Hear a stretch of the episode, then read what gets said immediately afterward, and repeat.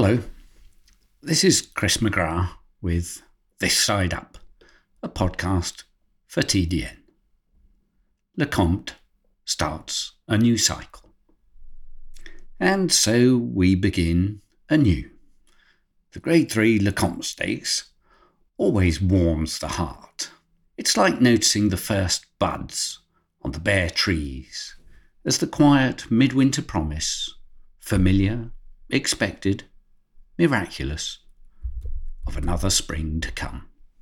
In trees, each new cycle is nourished by past decay, by roots extending into soil enriched by the leaves discarded at the end of the previous one. And actually, it's not dissimilar with the selective breeding, so that each generation can recycle its speed, stamina, beauty, bravery. The world may be a very different place, on and off the track, from the days when Lecomte, the 1850s Louisiana legend honoured by this race, was defying the great Lexington in four mile heats at the old Metairie racecourse in New Orleans. Lecomte, indeed, was both trained and ridden by African Americans who had been purchasable chattels as you can read if you look up a marvellous story by Kelly Riley of Brisnet in 2019. But if the demands made of modern racehorses are wildly different, I still find it apt that if you go far enough back in the pedigree of the colt to beat on Saturday, instant coffee, you come to the principal legacy of Lecomte himself.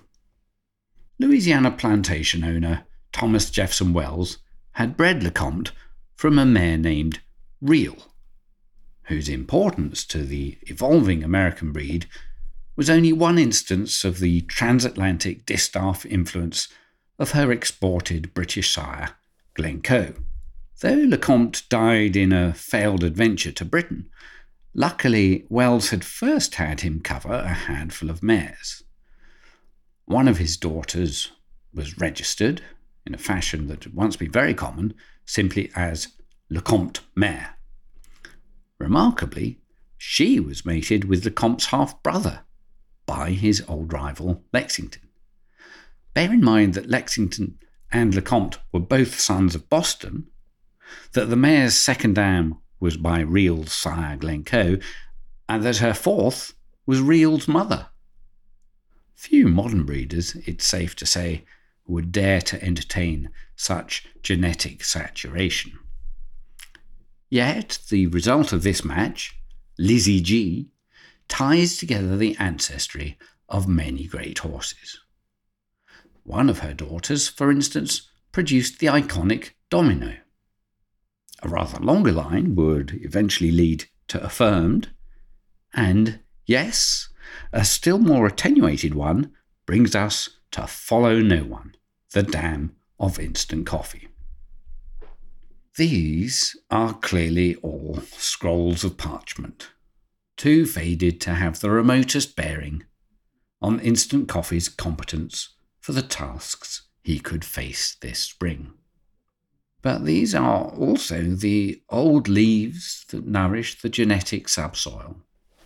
And to me, this little tangent just adds a piquant extra flavour to instant coffee happening to line up for the Lecomte.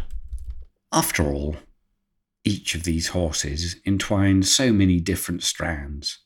Through a trainer, or owner, or breeding program, for instance, and the things we feel they stand for, or through more peripheral associations, such as the fact that Follow No One was named by alpine ski racer Lindsey Vonn.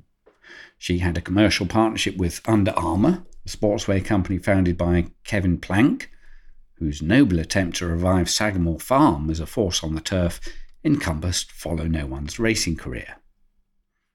And now that the mare is on the Upson Downs farm of Churchill chairman Alex Rankin, there's scope for another colourful thread to be woven into the great Derby tapestry. And that's just one horse in one trial. There are 23 futures options entered across five tracks just on Saturday, and so many others to be sieved down over the coming weeks to that final field of 20. Each will have a sentimental cargo of its own, associations that will inspire or discourage the allegiance of neutrals.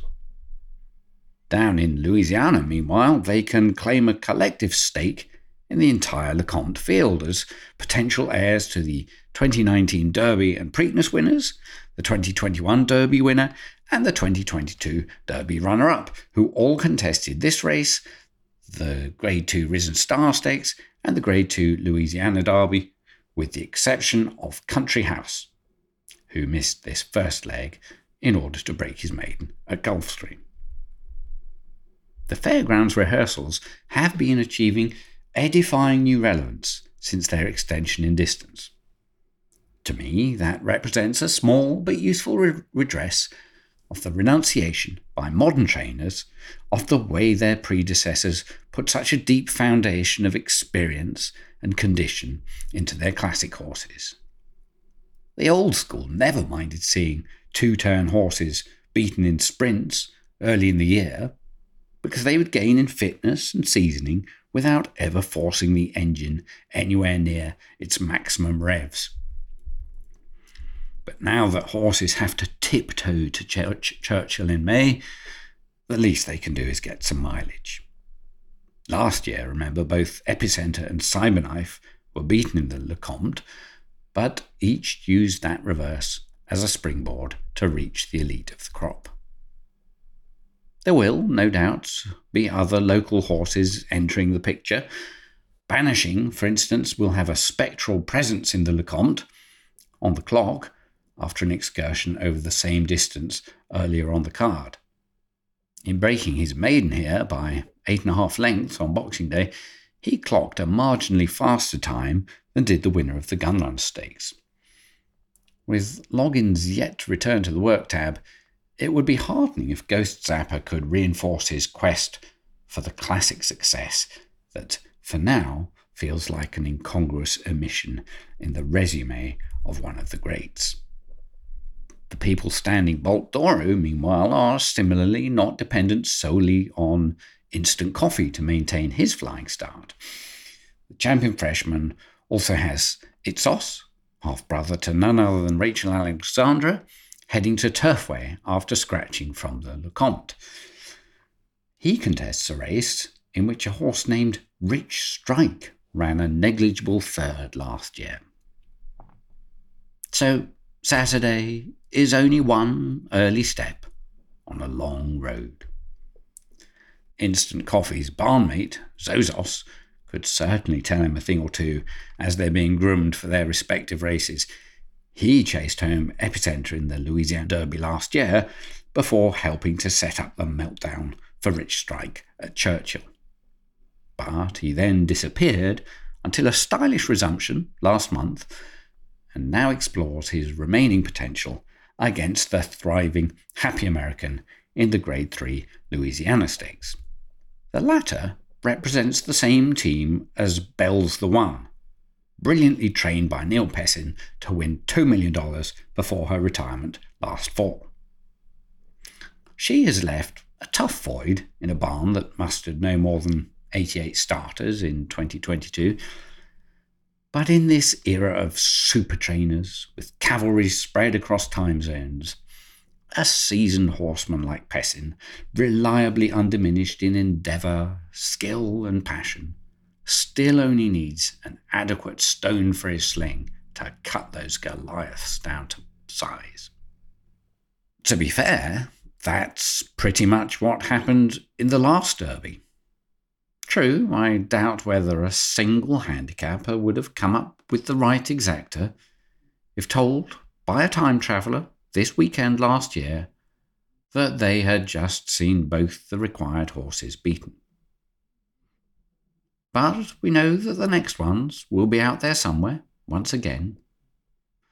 That on those cold, stark trees, it's time to look for the first buds. For the TDN, this is Chris McGrath.